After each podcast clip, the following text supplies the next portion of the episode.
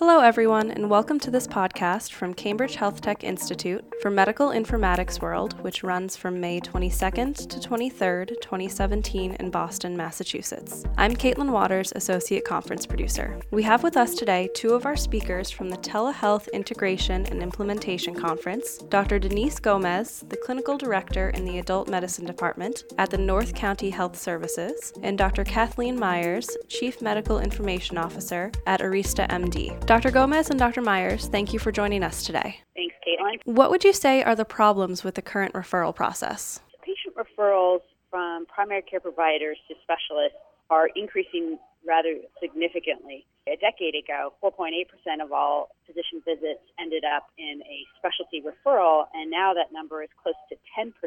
And they're anticipating that this number will double again in the next five years or so.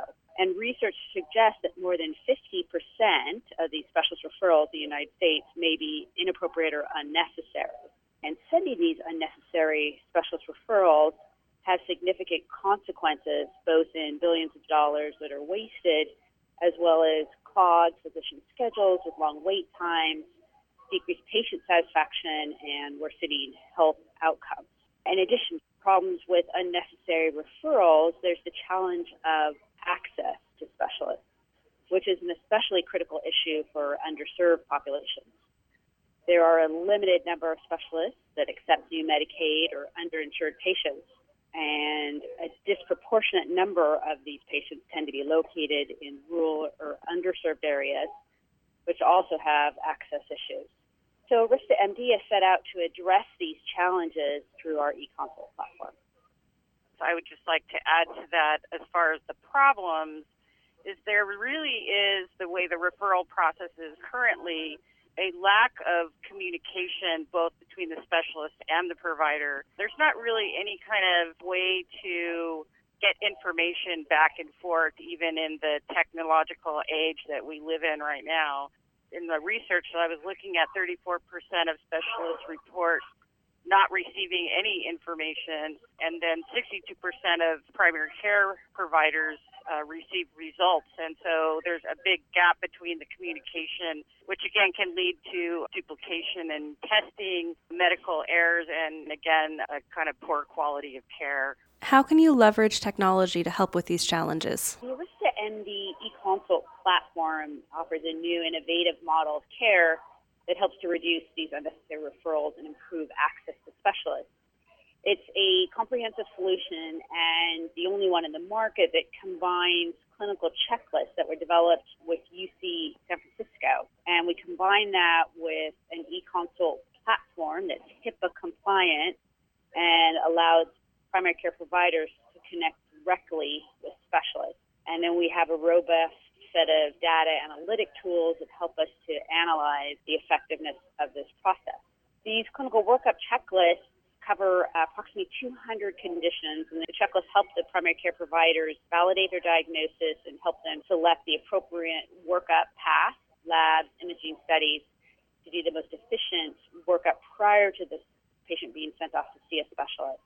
This approach has helped us to eliminate more than 50% of the in-person specialist visits that are today referred from primary care. And when a patient is sent to be seen by a specialist, it helps them have the appropriate workup so that that specialist visit can be efficient and productive.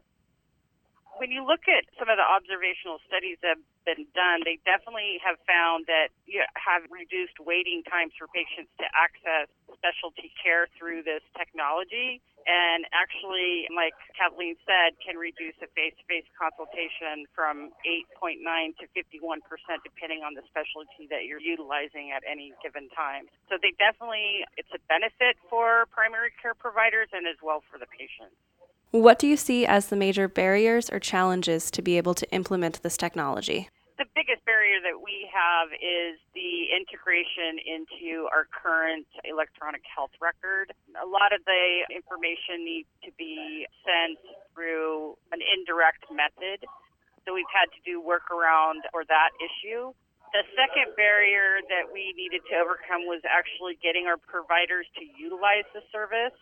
We basically rolled the pilot out in one of our clinics and it spread to the rest of the clinics. And fortunately, just doing a lot of education, the providers were able to see how they could improve their patient care and even the learning process for themselves through the workup checklist to be able to really see the benefits of utilizing the technology. I think that's a very key point, and any advancement or new technology, even if it's beneficial, is a change in workflow, and that's tough for busy physicians to find the time to learn a, t- a new process and then incorporate it into their practice. So, as Denise mentioned, changing behavior and driving engagement is essential to show that there's a value behind what we're doing. And we've also heard that in other systems, many healthcare systems have spent hundreds of millions, if not billions of dollars on electronic medical records, and they're consequently hesitant to involve any process that works outside of their EHR or has to integrate into their EHR. But the integration process is becoming more streamlined with time, and these big healthcare systems are realizing that their EHRs can't serve all the functions necessary to optimize care. So they're becoming more willing to consider working with uh, third parties to provide these services. The other barrier that's pretty obvious, kind of like the elephant in the room, is the reimbursement, which again, we've been able to start some pilot studies in our clinics that have our Medicaid uh, contractors start to help pay for some of these consultations so that we can reduce the overall specialty costs for our contractors. You want to mention anything about that, Kathleen? Yeah, that's a great point. The financial reimbursement is always a discussion item. We find that those organizations that are at risk financially immediately see the benefit of this, and more and more organizations are going to financial risk or to value based care. So we're starting to work with lots of healthcare systems and IPA groups that understand this benefit and need to drive quality care at a significant cost savings. Thank you for your time today, Denise and Kathleen. You're welcome. That was Dr. Denise Gomez from North County Health Services and Dr. Kathleen Myers from Arista MD. They will be speaking at the Telehealth Integration and Implementation Conference, a part of the upcoming Medical Informatics World, which runs from May 22nd to 23rd, 2017 in Boston, Massachusetts. If you'd like to hear them in person, go to www.medicalinformaticsworld.com for registration information and enter the key code podcast. I'm Caitlin Waters. Thank you for listening.